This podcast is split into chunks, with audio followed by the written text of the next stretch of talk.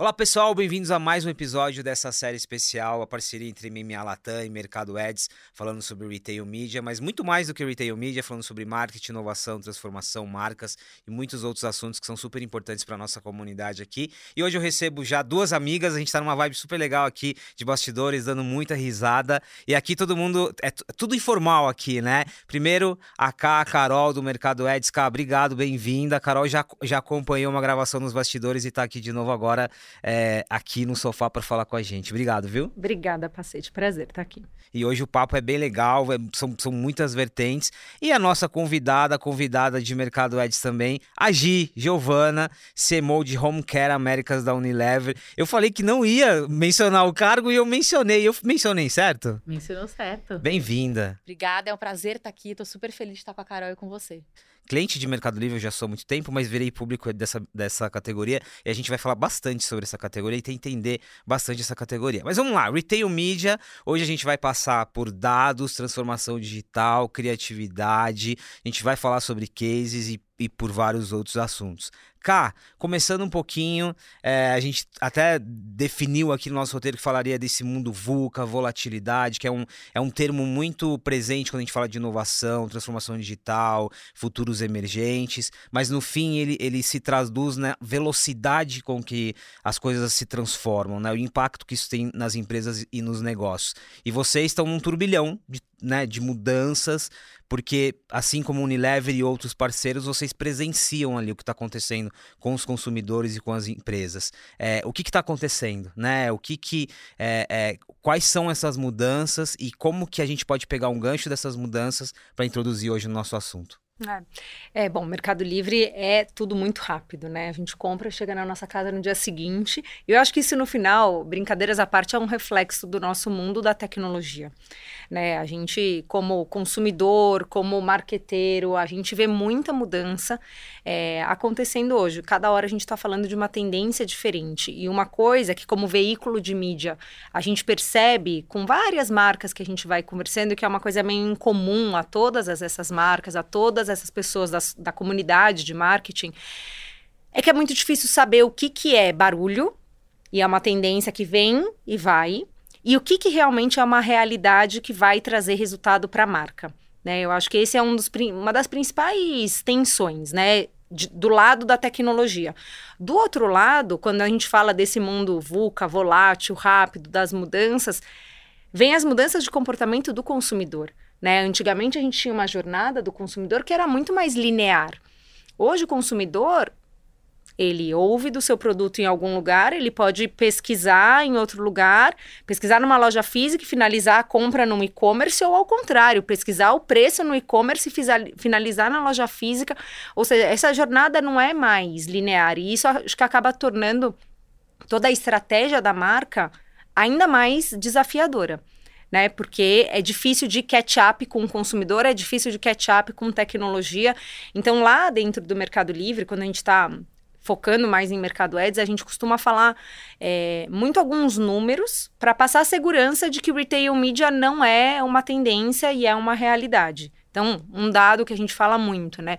Na China hoje, 41% já é a penetração de retail media, né?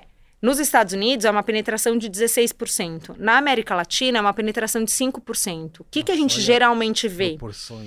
Que o que acontece lá fora chega aqui na América Latina em algum momento e se estabelece também. Então acaba sendo uma segurança de que é uma categoria que vai se consolidar e que vem crescendo muito, muito rápido, né?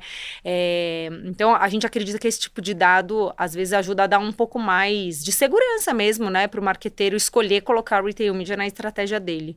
Eu gostei do termo que você usou, barulho, e eu gosto muito de, de falar sobre hype também. E aí, aí eu, tenho, eu tenho uma posição confortável também, porque eu não tô na linha de frente como vocês, né? Eu não tô no mundo corporativo, mas é, é, eu acabo tendo empatia porque é, é muito complexo, né? É, esse barulho, porque assim, você tem que é, é, tirar o barulho e, e, e, ver o que é estratégia, o que é tendência, ao mesmo tempo você tem que tomar risco. Então é muito. Tem, tem muitas vertentes aqui. E aí, Gi, olhando, olhando para o contexto de Unilever, Unilever, e aí a gente vai falar também sobre a categoria que você cuida, a gente não está falando de uma empresa qualquer, a gente está falando de uma empresa que, que tem uma relação é, global no comportamento das pessoas, né? Antes ela ditava comportamento, hoje é o contrário, os consumidores que ditam. Mas qual que é essa proporção de mudança numa empresa desse tamanho e aí na categoria que você cuida? Perfeito.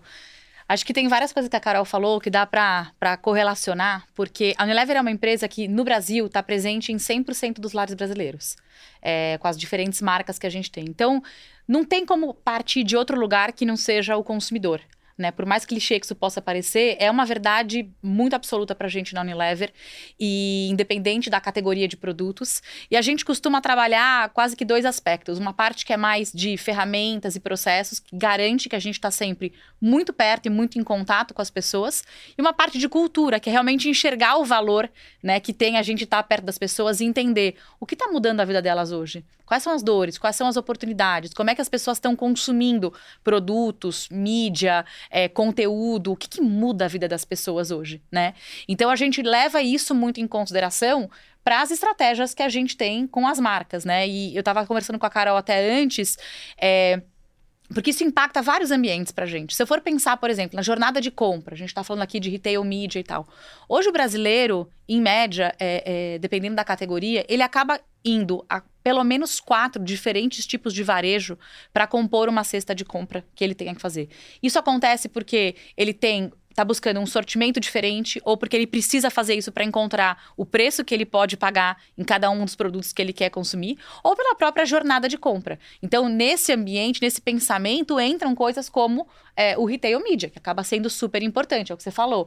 Às vezes está procurando preço em algum lugar, está procurando, às vezes, preço nessa, nessa parte, no retail media, para poder tomar uma decisão de compra. Então, isso acaba impactando.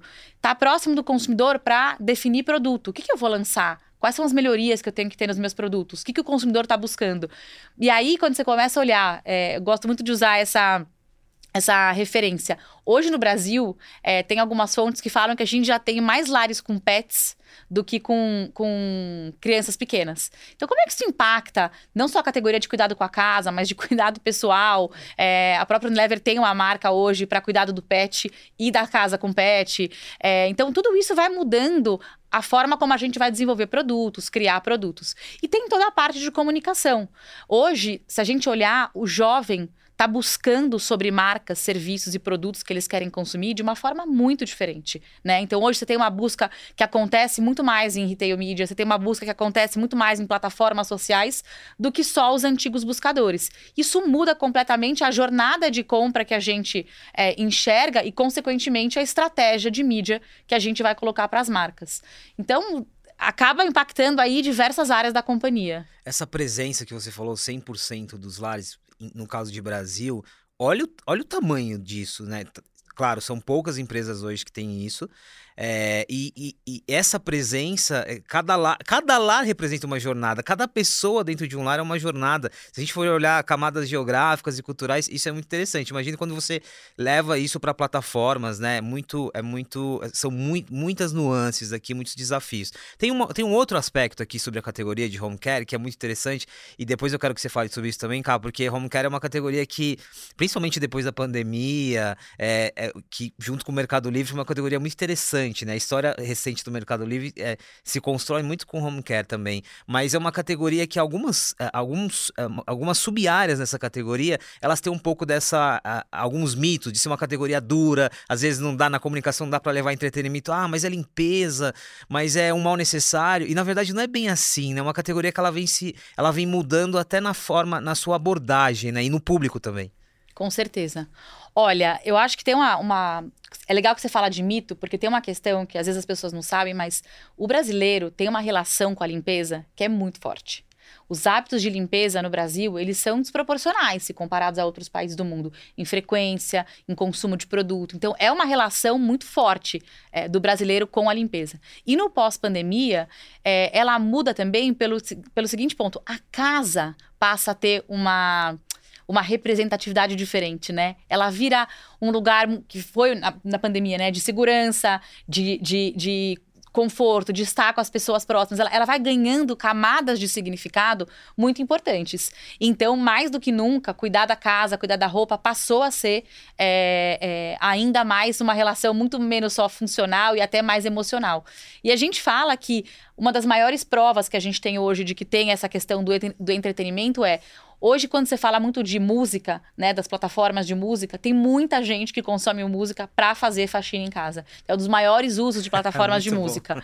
Quando a gente vai para um TikTok da vida, hoje a hashtag CleanTalk, que é uma hashtag associada a vídeos que mostram cenas de limpeza da casa, da roupa, ela tem mais de 50 bi de visualizações no mundo. É, então, é realmente assim uma presença muito grande e tem um monte de teorias aí, mas a verdade é que falam que as pessoas quando veem a sensação de uma casa limpa do antes e depois, é relaxante. É uma sensação de prazer. Então, tudo isso vai mostrando como a relação é, com a categoria de, de, limpeza, ela é bacana é, e ela é muito sensorial. Né? Então, quando a gente fala, ah, vamos lavar roupa, né? É, não é todo mundo que tem essa visibilidade, mas assim, o brasileiro, em média, ele interage com o processo. Ele muitas vezes abre a máquina, ele põe a mão, vê se está fazendo espuma, ele se relaciona com fragrância. Então tem vários elementos que mostram que é uma categoria que sim tem a ver com entretenimento e sim tem a ver com sensorialidade, com experiência. Cara, aqui. E aí, por que, que eu coloco o Mercado Livre e, e Retail Media aqui né, nessa conversa? Primeiro, para você trazer um pouquinho de, de, especificamente dessa categoria aí, o caso de Unilever trabalhando com vocês, mas mais do que isso, eu, eu nos bastidores eu estava falando que eu era um exemplo disso. Eu me divirto comprando no Mercado Livre produtos de limpeza. Alguns anos antes, isso seria impensável, né? Ah, tá bom, é legal comprar é, um smartphone, é legal, mas não, porque tem, tem uma relação com o ecossistema, tem uma relação relação com a casa. E aí, eu acho que aqui fica muito claro o potencial de, de toda a jornada aqui, né? Eu acho que tem duas intersecções aí que a gente consegue fazer. Eu acho que a primeira é a relação que a gente tem com a casa depois da pandemia e a relação e talvez até o crescimento da categoria de limpeza, né? Todo mundo aqui consegue se identificar com isso, a gente passa mais tempo dentro de casa e a gente quer a nossa casa, né, ainda mais acolhedora. Isso cresceu ainda mais depois da pandemia. O e-commerce, a mesma coisa tiveram alguns países que você teve um pico do, do crescimento de e-commerce durante a pandemia e depois isso caiu e estabilizou. No caso da América Latina, Brasil, o e-commerce cresceu e continuou. Justamente porque a penetração do e-commerce era mais baixa. Então, acho que são duas categorias que crescem, né, é, por uma mudança do comportamento do, do consumidor pós-pandemia. Acho que essa é uma intersecção que a gente consegue fazer. A outra talvez seja o seu próprio exemplo, né? Uma das coisas que a gente mais fala dentro de Mercado Ads é a questão do poder das nossas audiências, né? O Mercado Livre é uma potência, é o maior e-commerce da América Latina. No ano passado, para ter uma noção, a gente teve mais de 146 milhões de visitantes únicos na plataforma. Se fosse um país, seria o segundo maior país da América Latina. Ou seja, é muita gente dentro da, da plataforma. E são todas pessoas com um mindset de compra. É gente que está lá pensando em comprar alguma coisa. Talvez não a categoria que colocou na cesta no final, né? Às vezes entra querendo comprar uma coisa, aí vê, é impactado por um anúncio, compra outra. Mas você tem essa, essa riqueza da audiência que está que tá lá dentro da plataforma querendo comprar. E o que a gente tem como nosso diferencial são os dados dessas pessoas. Porque a gente sabe o que, que ela busca, o que, que ela coloca na cesta, o que, que ela compra, como ela paga. E tudo isso a gente consegue usar para segmentar melhor a comunicação para ela e impactar é, de acordo com os interesses dessa, dessa pessoa. Então, no final, a gente vai cruzando um monte de dados para a gente conseguir chegar no melhor, é, na melhor mensagem de publicidade para essa pessoa, no melhor anúncio para essa pessoa.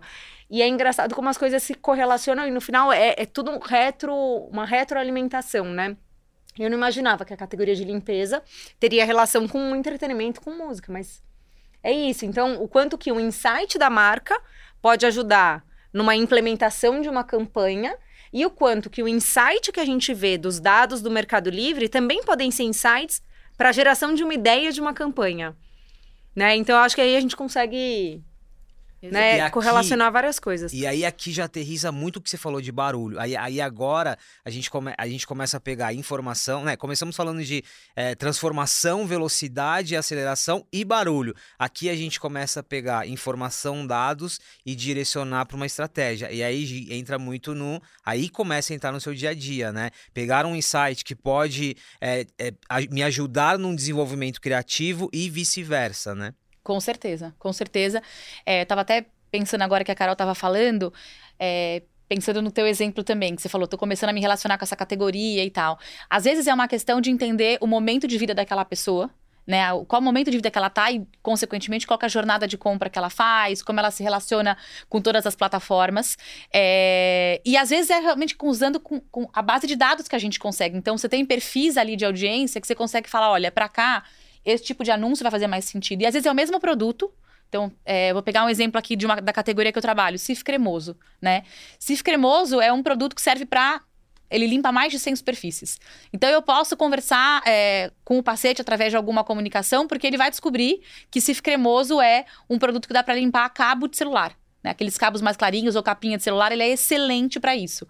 Como é que eu pego, exatamente como você falou, numa jornada de compra que você tá lá, às vezes interagindo com outros produtos, e eu chego com uma proposta de marca que faz totalmente sentido para você, que é impensada, porque você talvez não conhecesse esse benefício do produto, mas eu tô falando com você num momento de extremamente, re- né, momento extremamente relevante. Você tá lá comprando um item, eu consigo te oferecer uma solução para aquele item. Então tudo isso permite que a gente interaja cada vez mais e seja mais assertivo de falar com a pessoa certa, com a mensagem certa no momento correto, né? Sabe um outro aspecto que eu lembrei agora? Eu vou, a gente vai começar a falar agora um pouquinho de criativi- equilíbrio, criatividade, métrica, mas eu lembrei de um exemplo muito legal e que volta a- aqui ao e-commerce e ao retail media quando você tem estratégias bem des- desenhadas. Informação.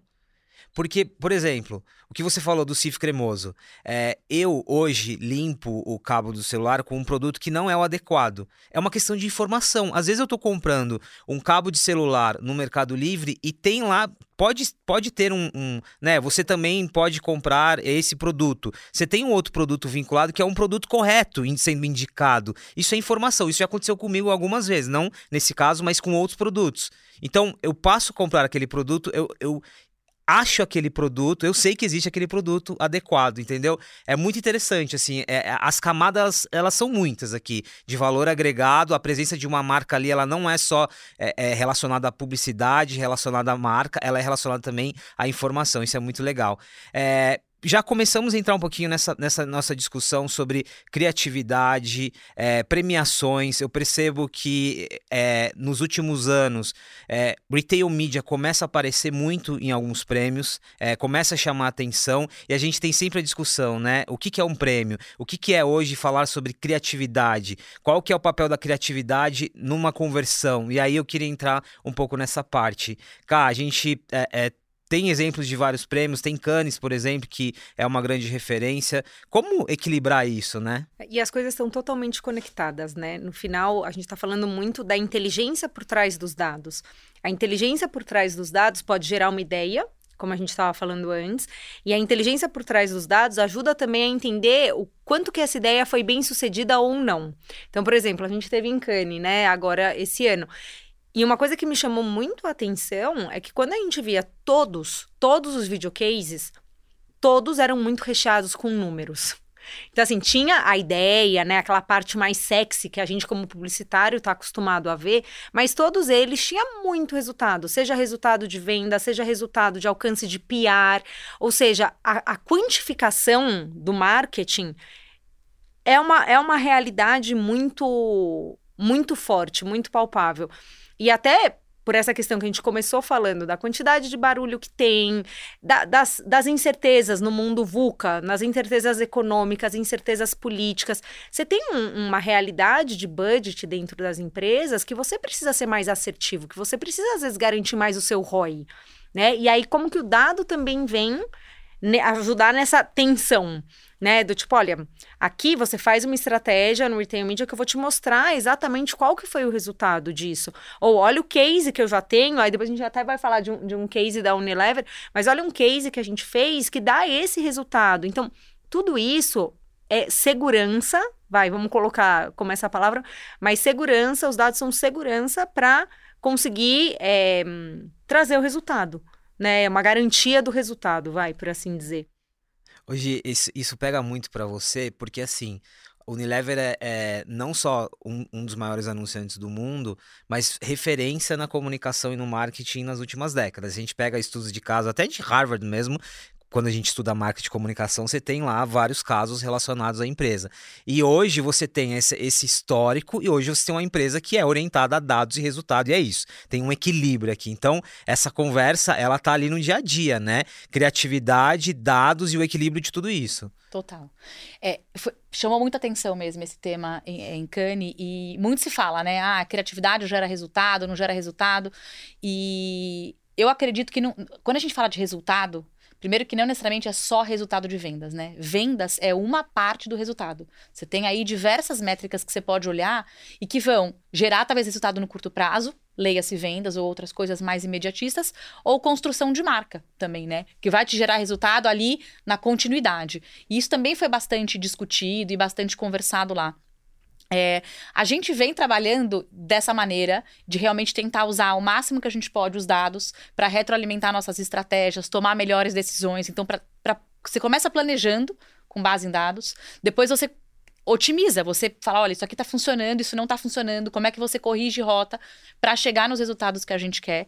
E eu acho que tem um aspecto muito importante para a gente mencionar, que assim, a Unilever, ela, eu falei da presença da Unilever, e a Unilever é líder em vários dos segmentos em que a gente atua, não só quando eu penso em cuidado é, com a casa, né, com home care. E, por um lado, também tem um pouco de expectativa da gente liderar alguns movimentos, sabe? Da gente dar esse primeiro passo, da gente experimentar.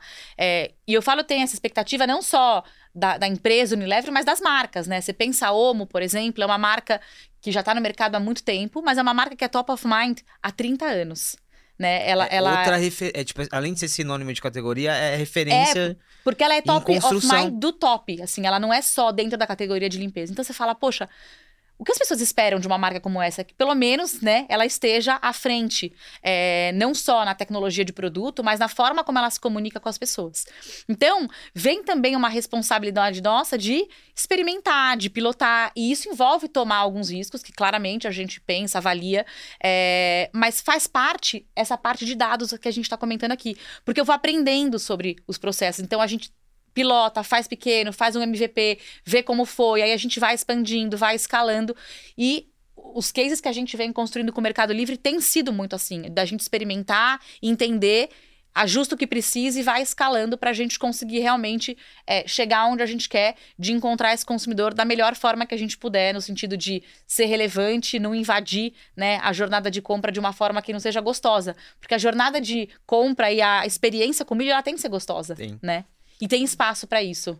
É, aqui tem, a, a, a, gente trouxe um outro elemento que é o, é, é, é o teste, né? Não só o teste AB, MVP, todos os conceitos de teste aqui. Trazendo agora, não só no caso de Unilever, mas é, e aí o tanto, o tanto de categorias que vocês têm, outras indústrias, outros clientes. É, eu queria trazer o teste também para essa conversa, porque as camadas de criatividade, que às vezes a gente associa a criatividade é só um elemento, né? Mas as camadas de criatividade, elas também estão na forma de você aplicar um teste, na forma de você usar um dado, na forma de você interpretar um dado né? Então, várias camadas de criatividade. Mas teste aqui, quando a gente fala de retail media, é, é quase que uma linha aqui de, de comando, né? E gera insight. Né, os testes geram insight e às vezes até quebram alguns paradigmas que podem ser internos da marca e geram insight até para a gente dentro do Mercado Livre, né? Uma coisa que a gente vê muito, assim, algumas marcas falando é que às vezes faz um case dentro do Mercado Livre, é, achando que vai ter resultado só de conversão de vendas, que é exatamente o que você estava falando antes. Vem a conversão de vendas? Vem, porque está dentro de um e-commerce. Então, assim, isso é o mínimo esperado. Mas muitas vezes vem um resultado através do Brain Lift de melhorar muito o brand awareness, né? Que não é não é a associação natural que às vezes as pessoas fazem ao ter um investimento dentro de uma plataforma de e-commerce. Então, eu acho que o teste é uma coisa extremamente valiosa, porque ajuda a empresa a quebrar os seus próprios paradigmas, gera insight para depois escalar e gera insight, inclusive, para a gente, né, de ver, nossa, nem a gente esperava esse resultado, às vezes, para essa categoria. Porque é isso, é muita categoria, é muito consumidor, é uma plataforma muito massiva. Então, eu acho que o teste ajuda a popular a nossa inteligência, né? Esse para mim é um primeiro ponto. E o segundo ponto, eu acho que é a importância da inteligência por trás do dado. Né? Assim, não adianta a gente ter um monte de dados se a gente não souber encapsular de uma maneira que faça sentido, ou seja, encapsular como um insight, né? Do tipo, ó, aqui com este case a gente aprendeu que o consumidor que não, não está usando CIF para outras ocasiões de consumo que pode aumentar muito a, a penetração ou a frequência de uso. Às vezes esse tipo de coisa sai de um, de um report, né? Então eu acho que a discussão pós case, a discussão pós teste, ela é muito valiosa. Me surgiu aqui um outro, é, na, também nos bastidores, quando a gente estava combinando o que ia ser falado, a gente falou sobre risco. E a gente tinha falado sobre risco num, num contexto mais de inovação, né, Gi? Mas aqui me ocorreu risco também numa outra perspectiva. É, identificar um risco, ou mapear, ou até é, metrificar um risco a partir do teste. Isso, é, isso também é, é, um outro, é um outro impacto do teste, né? Às vezes, com o teste, você consegue mapear um risco, ou até é, com, entender o, o, o tipo de impacto que pode ter um risco, né? Com certeza, com certeza. Até é, existem testes, vai, vamos chamar assim, mais tradicionais, que são pré-testes que a gente às vezes faz para comunicações, etc., que obviamente ajudam a gente a mapear. Mas o que eu acho legal do teste na vida real é isso, porque a, a gente começou falando de VUCA. A velocidade do mundo hoje não permite você ter muitas vezes 100% de certeza antes de dar o primeiro passo. Ou porque a coisa está mudando e você precisa acompanhar, ou porque, como uma marca líder, uma marca referência, você não pode dar o luxo de não ser pioneira. Né? Então, essa questão da, da agilidade, da velocidade, ela é extremamente importante. Por isso que hoje a disponibilidade de dado, você poder rapidamente fazer um teste, pilotar, colher resultado, aprender, mensurar risco. Olha, isso aconteceu. Então, na hora que eu escalar, como você mencionou, pode ser que eu tenha mais problemas como esse ou menos problemas como esse. Faz com que a gente consiga colocar no, no, no mercado, seja uma inovação, seja uma campanha, de uma forma mais assertiva, com mais qualidade e até de uma forma mais rápida, né? Nesse, nesse caso do, do case que vocês vão comentar de, de brilhante, eu acho que a gente já pode é, ter essa perspectiva, é, mas aqui a gente fecha algumas, eu vou fechar algumas janelinhas para abrir outras, né?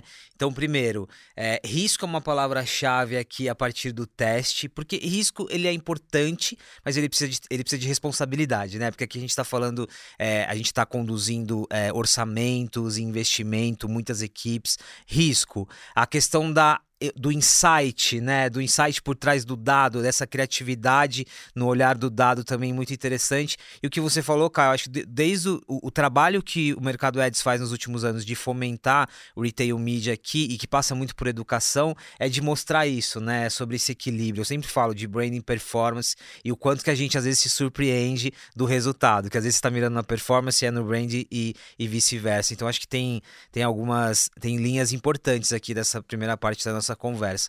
Vamos lá, esse o brilhante case de brilhante, o que, que a gente tem para falar sobre ele? Olha, foi um case super bacana de realizar. Brilhante é uma marca extremamente importante para a Unilever. É, é, uma marca que atua hoje no segmento de detergentes, uma marca que tem um histórico incrível com os consumidores. E a gente, na verdade, estava com uma campanha, é, na qual parte dessa campanha a gente tinha uma promoção que gerava prêmios para as pessoas, etc. É, mas a gente era uma campanha que tinha, acima de tudo, objetivos de topo de funil. Né? Era sobre brand awareness, era construção de marca, consideração de marca. Então tinha muito desse, desse pensamento. É, e mesmo assim, é, a gente quando pensou o nosso plano de mídia, a gente pensando como é que a gente ia arquitetar, quais eram os pontos de contato importantes, a gente, por todo aprendizado de dados, de audiência, de entender jornada de consumidor, enxergou em retail media uma super oportunidade de fazer essa campanha acontecer de uma forma super protagonista e foi a parceria que a gente fez com o Mercado Livre. Né? Então, uma campanha que começou é, é, dessa maneira, que tinha esses objetivos, que não tinha como primeiro objetivo, como a gente falou, a conversão. Uhum. Né? A conversão, como você colocou, ela acontece, ela aconteceu, é, mas a gente teve, em média, pelo menos um ganho de 10 pontos percentuais, em média, é, é, eu tô falando aí, tem, tem, tiveram algumas métricas que foram de 20 pontos, mas a gente teve crescimento em favorabilidade de marca, awareness de marca, intenção de compra, brand love. Então, vários atributos de topo de funil, né, de consideração de marca, é, que pra gente são extremamente importantes e que a gente conseguiu construir é, dentro dessa parceria por entender a audiência, entender a jornada do consumidor e poder armar uma campanha que fazia muito sentido e que conseguiu entregar para a pessoa certa na hora certa certa o que ela queria ouvir. Teve algum ponto de tensão, alguma correção? Acho que aqui a gente fala muito sobre o que deu certo, né? Mas elementos que vocês aprenderam, a gente falou muito sobre teste, é, o processo. Acho que quando a gente fala de cocriação aqui é muito sobre isso, né? Aprender, corrigir rotas. É, é, tá, a gente está falando de velocidade aqui também. Como que e aí olhando do seu lado também, cá, como que foi o aprendizado desse case a partir do potencial ali do retail media, mas de, de, de aprender também? Para a gente foi muito valioso quando a gente viu o Brandlift, porque corroborou algumas hipóteses que a gente tinha com uma marca que já é forte. Porque uma coisa é você incrementar 10 pontos percentuais quando você tem uma marca que ainda não tem um brand equity gigantesco, mas quando você está falando de uma marca dentro da Unilever, né, que é uma casa de marcas super fortes, que é uma marca como brilhante, e você vê esse aumento de 10 pontos percentuais, corrobora toda a nossa história, né, que a gente fala sobre é, o e-commerce, a publicidade dentro do e-commerce ajudar a robustecer e a aumentar o equity de marca, não só conversão. Então, para a gente teve uma riqueza muito forte por esse lado. Super concordo, né? Tem aquela expressão que a gente fala, né? Quem vê cara não vê corre. É. A gente está aqui representando um time também, né? Que estava é. lá no dia a dia fazendo acontecer. E certamente, no meio do caminho, é, quando a gente olha o case no final, tem todos esses aprendizados que a Carol falou para eles, como, como Mercado Livre e para gente como Unilever, né? De pegar uma marca que até então é, talvez tivesse um, um, approach de, de, canais aí de mídia diferentes e a gente fala, não, vamos apostar aqui, vamos fazer acontecer. Mas quando você olha o dia a dia, certamente tem aprendizados. Então tem coisas que a gente começou a campanha e super estavam funcionando e a gente potencializou, coisas que a gente começa e fala, olha, isso aqui não está entregando o que a gente precisa e tem essa parceria para a gente trocar e falar, vamos corrigir rota, vamos repensar. E de novo, sempre usando é, essa inteligência de dados, que para a gente é extremamente importante, e a gente cruzando para pensar, bom, isso aqui não está funcionando para essa audiência, como é que a gente trabalha diferente, como é que a gente corrige, para que ao longo da campanha você vá melhorando, né? Para que não é só. É, é diferente de dos antigos flights, né? Que a gente joga e depois você vai colher o resultado. Aqui você tem a oportunidade de, em tempo real, ir corrigindo e melhorando o resultado. Então, isso certamente acontece e aconteceu nesse caso, mas os times, né, muito perto, com muito claros os objetivos dos testes que a gente estava fazendo, conseguiram levar para um patamar muito bacana para chegar nesse nível de resultado. E sempre pensando no consumidor, né? Porque no final a gente fala, né, é muito importante a gente impactar o consumidor aonde ele está. E aí eu agrego uma outra camada, é aonde ele está e aonde ele quer receber publicidade, né? Então, porque acaba não sendo uma publicidade invasiva justamente porque ele está dentro de um ambiente de e-commerce, né? E a gente tem esse dado que fala que o e-commerce é um dos lugares preferidos para receber publicidade, porque ele não está distraindo vendo uma outra coisa, ele está lá pensando em comprar, então ele está mais aberto, não é invasivo. É, porque a gente já recebe tanta informação, né? Nós mesmos, como na cadeira aí de consumidor, a gente já recebe tanta informação que quando a gente recebe uma informação de uma maneira mais natural, mais fluida, mais adaptada e adequada aos reais interesses do consumidor, as coisas fluem melhor, né? Então, eu acho que tem essa, essa fluidez entre as marcas é importante, né? Entre, entre a, a, parceria né, do veículo e da marca é importante para a gente conseguir brindar para o consumidor né, uma coisa que faça sentido para ele também, porque é o que ele quer na hora que ele quer, enfim. Aí a gente começa, consegue fechar o loop com certeza. De uma maneira boa. E, cara, eu tava pensando nisso que você falou. Eu acho que tem um aspecto super interessante. A gente falou bastante também de criatividade. O consumidor, quando ele tá num ambiente que ele já tá mais propenso a receber propaganda, né? Retail media certamente é um, TV conectada é um outro é, é, também consumo de mídia onde as pessoas estão mais abertas a, a receber, mas também existe uma certa maior exigência. É. Então, se eu tô preparado para receber, que me chegue uma comunicação decente, uma propaganda decente, né?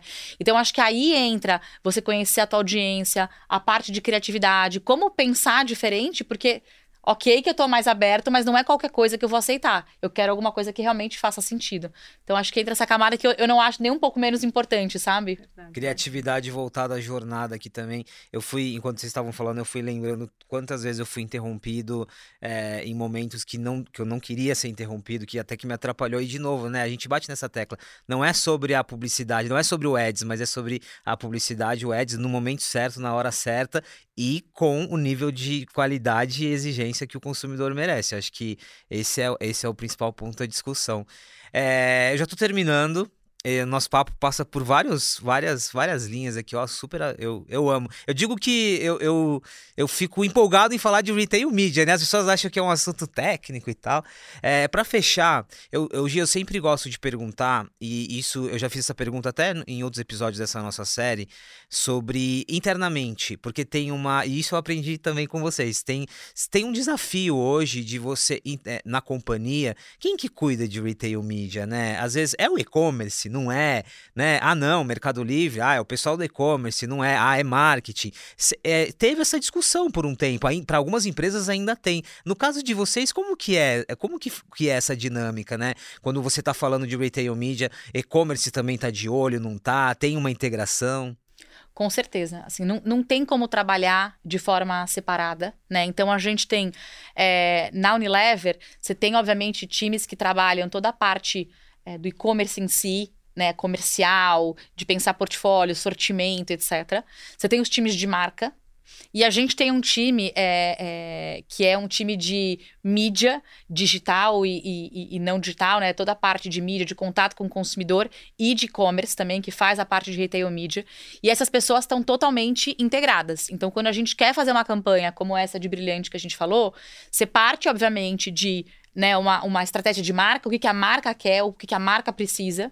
E aí, esses times vão se conversar para pensar qual é o sortimento que a gente quer colocar, qual é o, é, é o approach de, de retail media que a gente quer fazer, como a gente vai concatenar. E a gente tem ali um trabalho de verdade, assim, de, de é, multifuncional. As pessoas se reúnem semanalmente quando a gente está com uma campanha no ar para entender, para discutir as coisas, para poder afunilar é, é, os projetos e fazer acontecer. Então, é um trabalho muito integrado são squads mesmo, assim, que trabalham. Você tem o time da marca, o time de mídia, o time de e-commerce, trabalhando para aquele objetivo com clareza, aonde a gente quer chegar né? O que, que é sucesso para gente, quais são as métricas que a gente vai olhar, e aí a gente vai trabalhando para chegar nesse resultado comum. E isso é uma tendência que a gente vê em várias grandes empresas, né? A formação dos squads para falar sobre retail media, porque não é mais uma coisa só de conversão, né? Então, quando você tem esses squads e geralmente o marketing está no centro, porque o marketing é, é, mais o dono do consumidor, né? A gente percebe que o mercado está indo para um caminho que é um caminho que a gente também acredita, de, que é de trazer trazer todo mundo para trazer todo mundo para a mesa, tendo o consumidor no centro, e uma vez que o consumidor está no centro, o marketing acaba tendo um protagonismo é, maior é, em termos de discussões sobre retail media. A gente vê isso acontecendo e, e é uma fórmula que tem funcionado bem, né? Sim. Gi, muito obrigado. Foi uma masterclass aqui. É, tivemos já um episódio anterior que falou de indulgências, chocolate. Inclusive, pessoal, o link está aqui na descrição para você acompanhar. E agora uma categoria que eu já disse que eu tô amando tanto e é tão importante como você narrou aqui. Aprendemos tanto. Obrigado, viu? Obrigada a vocês. Um prazer estar aqui. Super especial. Cá, um, mais um episódio que complementa muito bem essa nossa, essa nossa jornada aqui e levando adiante aí a palavra do Retail Media, né? Boa, obrigada. Muito obrigado. Pessoal, é isso. Mais um episódio. Marcas legais, papo legal. E a gente segue nessa série especial MME Latam e Mercado Ads, falando sobre retail media, inovação, marketing e transformação digital. A gente se vê no próximo episódio.